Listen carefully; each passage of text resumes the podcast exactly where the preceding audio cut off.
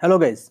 So, coming up to the last working day of 2019, and we all are now ready to embrace new year that is 2020. You must have set your 2020 resolution, and I really wish you the best for achieving whatever you have planned for your life.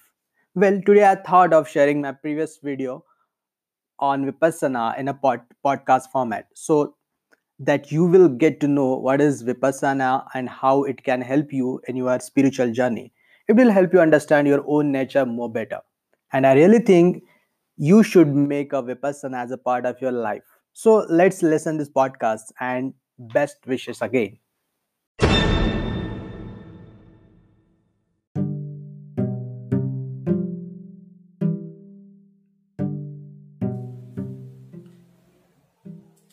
Hello दोस्तों मैं आज आपके सामने विपसना के संबंध में बात करूंगा विपसना ध्यान पद्धति क्या है?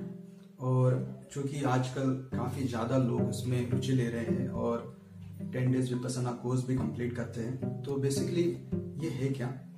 आ, मेरा स्वयं का विपसना के संबंध में अनुभव अगर कहा जाए तो मैं पिछले दो साल में तीन बार ten days course Vipassana course complete कर चुका हूँ पुणे नासिक और चंद्रपुर में और वन थ्री डेज़ का कोर्स भी मैंने नागपुर में किया था। तो और उसके अलावा मैं रोज वन आवर मेडिटेशन करने की कोशिश करते रहता हूँ। तो मैं काफ़ी हद तक उसे समझता हूँ। तो मैं, मैंने सोचा कि क्यों ना मैं इसके बारे में जो लोग अभी तक विपसना कि किसी भी कोर्स में अटेंड नहीं हुए हैं, या फिर अभी तक उन्होंने किसी तरह से उनका अनुभव नहीं है, उनके लिए ये वीडियो बनाऊँ तो सबसे पहले विपसना जानने से पहले मैं जिस चीज़ के बारे में बात करूँगा, वह है बुद्ध का अज्ञान के बारे में विचार। बुद्ध के अनुसार जीवन की जो हर समस्या है, उनका जड़ है, चीज़ों को उसके सही स्वरूप को नहीं देखना। अगर आपके जीवन में कोई चीज़ सुख प्रदान कर रही हो तो आप यह पकड़ के रख सकते हो कि यह हमेशा वैसे ही रहेंगी। या फिर आपके जीवन में कोई चीज़ दुख प्रदान कर रही हो तो आप यह समझ के बैठना कि ये चीज़ हमेशा जीवन में वैसी रहेगी। ऐसा जीवन में नहीं होता। जीवन की हर चीज़ बदल रही है और इसे, उसके वो स्वरूप में नहीं देखना। इसी को बुद्ध अज्ञान कहते हैं। और जब व्यक्ति चीज़ों को उसके सही स्वरूप में, जैसे कि वैसे एज अ फैक्ट अगर देखता है तो वो हर समस्या से निकल सकता है। और विपसना बेसिकली यही है कि आप चीज़ों को उसके सही स्वरूप में देखें तो आप बहुत से समस्या से उभर सकते हो। तो इसे शुरू, इसे, इसके भीतर जाने से पहले मैं सबसे पहले बात करूँगा कंडीशनिंग ऑफ़ माइंड की। हम किस तरह से हम माइंड को अलग अलग विचारों से कंडीशनिंग करते हैं? वैसे कहा जाता है संस्कारों का निर्माण भी।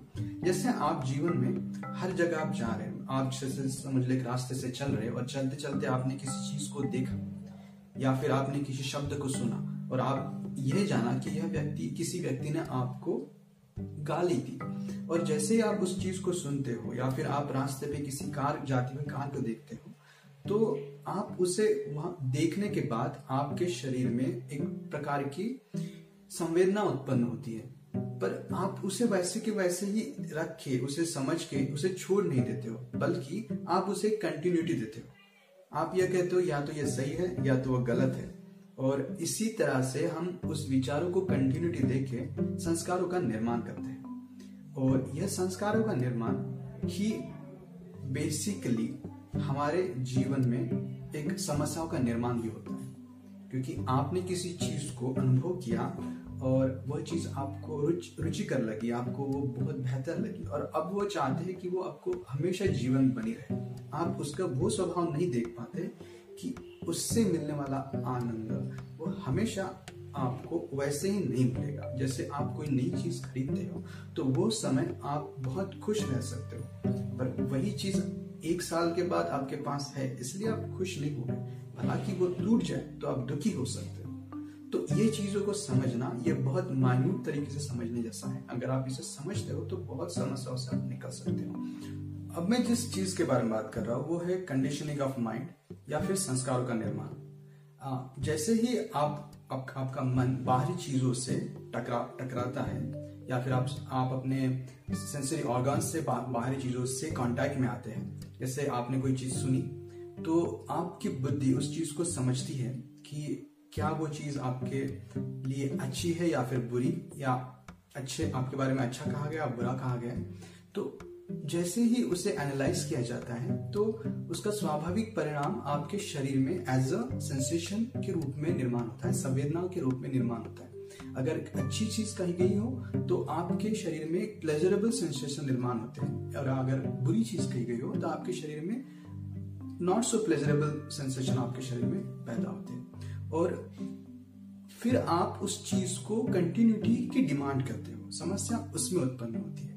और जहाँ तक सेंसेशन के बारे में कहा जाए एग्जैक्टली exactly सेंसेशन क्या है? जैसे आप, अगर अपने अनुभव में आप अगर डर के अनुभव को याद करो तो आपको ये समझ में आएगा कि जब भी आप किसी चीज़ के कारण डर को अनुभव करते हो तो आपके शरीर में वाइब्रेशंस आप अनुभव कर पाते हो। उसी समय में आपकी हार्ट बीट आपकी बढ़ने लगती है, ये सब चीज़ आप उसी क्षण अनुभव करते हो। तो दो थिंग्स आर कॉल्ड सेंसेशन तो it is basically mind body connection जैसे जो चित्त पे आपके माइंड में जो रिएक्शन होती है, उसका उसका रिफ्लेक्शन आपके बॉडी में आप देख पाते हैं।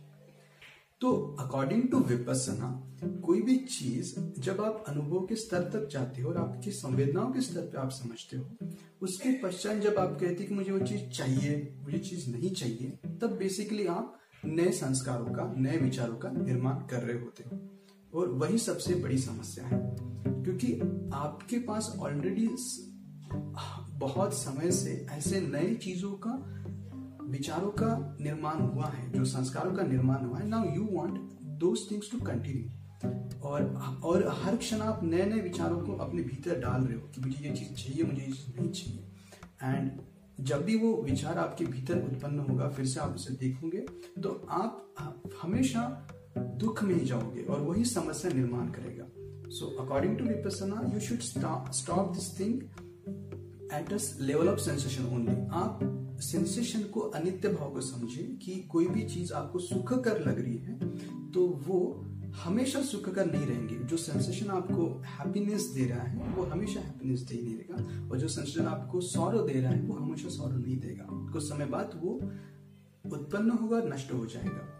तो this is the first thing in and second thing what about जो विचार आपके भीतर पहले से बहुत मौजूद है? क्योंकि जब आप विचार इकट्ठा करते हो तो वो आपके सबकॉन्शियस माइंड में चले जाते हैं। And talking about conscious and subconscious mind what you know about your mind is basically less than five percent जो आप आपके मन के बारे में नहीं जानते, वो 95 परसेंट से भी चाहता है। जिसके बारे में आपको कोई भी अंदेशा नहीं है, उसमें जो विचार आपके, डर आपके, भीतरी स्थितियाँ जो उसमें मौजूद है you don't know about it so according to Vipassana you are already collected so much of garbage जो आपको अभी क्लीन करना है। तो what you do when you sit for meditation जब आप बैठते हो तो बेसिकली आपने आँख बंद कर ली है और आप बैठ के देख रहे हो तो जो मैंने पिछली बार प्रोसेस बताई उसका बेसिकली रिवर्स इंजीनियरिंग कर, हम करते हैं यहाँ पे। आप अपने शरीर में जो संवेदना उत्पन्न हो रही है उसे आप देखते हैं। जैसे आपके हाथ के ऊपर कुछ हो रहा हो आपके पैरों के ऊपर कुछ हो रहा तो बेसिकली वो क्यों होता है कि आपके भीतर ही भीतर कोई नया विचार सबकॉन्शियस माइंड से कॉन्शियस माइंड तक आता है? और अगर वो अनुभव बहुत अच्छा अनुभव हो, अगर किसी ने आपकी तारीफ़ की हो, आपने संभवतः हो सकता है कि किसी एग्ज़ाम में आपने पास किया हो टॉप किया हो और किसी ने तारीफ़ की हो और आपको बहुत खुशी महसूस हुई। हो तो जैसे ही आप वो अनुभव आप फिर से अनुभव करते हैं तो आपके शरीर में बहुत ही सुखद संवेदना उत्पन्न होती है। तो विपස්සना में आपको यह बताया जाता है कि वो वो सुखद संवेदनाओं को स्पष्टता से देखो, बिना किसी साइड लिए। Say ki i want this again in my life, because this is not going to happen always. And don't say कि i don't want it. You just saw it. आप उसे न्यूट्रल भाव से देखिए, समता के भाव से देखिए। और जब आप देखोगे कि पाओगे कि शरीर में वो संवेदना उत्पन्न हुई, थोड़ी देर रही और फिर नष्ट हो गई। Realising this thing is realising that everything is impermanent of the nature of impermanence कुछ भी चीज़ हमेशा वैसी की वैसी बनी नहीं रहेगी जब आप उस चीज़ को एक्चुअली भी अनुभव करोगे तो आप जानोगे कि जैसे वो विचार उत्पन्न हुआ था आपका पास्ट की एक मेमोरी थी वो जो आपके मन में विचार उत्पन्न हुई आप उसने उसे आपने उसे देखा बिना किसी साइड लिए तो आप उस विचार को नष्ट कर देते हो।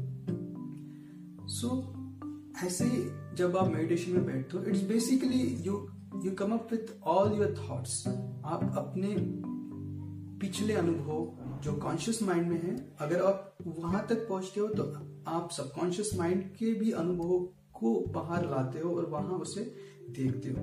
और जब, तब आप जब साइड नहीं लेते हो, आप उसे क्लियरली न्यूट्रल भाव से देखते हो तो आप उस विचार को नष्ट कर देते हो। सो इट्स बेसिकली अगर आपके मन में क्रॉस ऑफ़ थॉट्स है तो अगर आप ए वन आवर के लिए बैठे हो और आपने पाँच विचारों को उस तरह से देखा तो यू हैव आपने उसमें से पाँच विचारों को सब्ट्रैक्ट कर दिया। और you are not adding new sanskar new conditioning mind so you are basically आप अपने माइंड को खाली करते जा रहे हो वो नए संस्कारों से।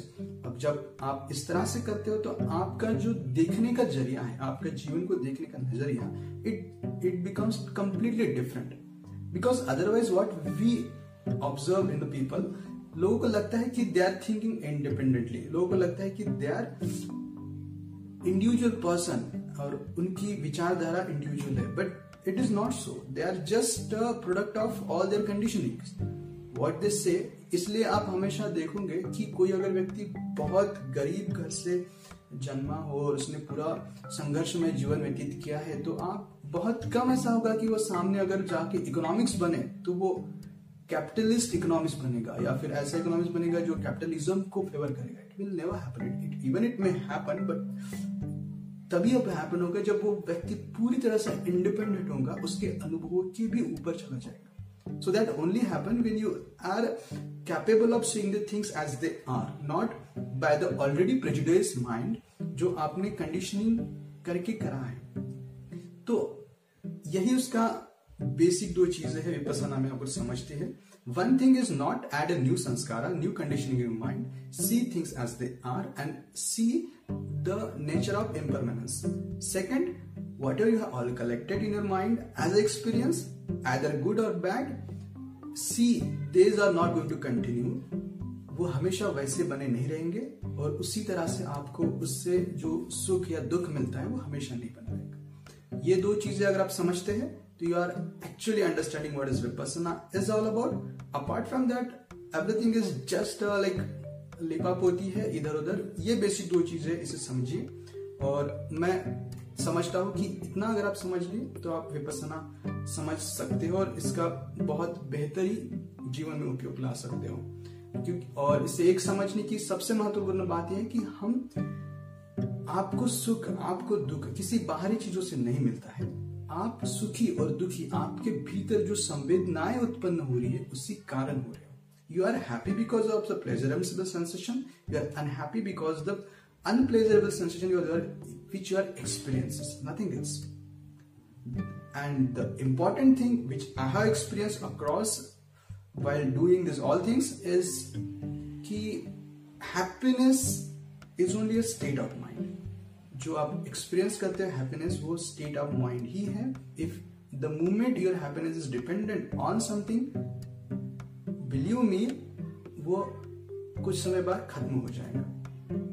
If you are experience something जो किसी एक्सटर्नल चीज़ों से डिपेंडेंट नहीं है you can have that for a longer but not anything which is dependent on something so ये चीज़ जितने जल्दी आपको समझ में आए बेहतर है आपको 20 साल की उम्र में समझ समझ में आ सकती है आपको 80 साल भी लग सकते हैं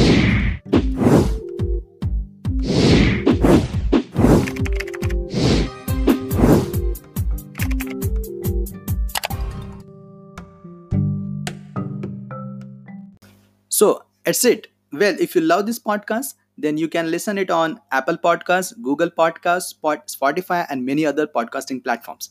And yeah, if you think that podcast can help someone, maybe one of your friends can get benefit out of it, right? Then you just refer this podcast to him or her.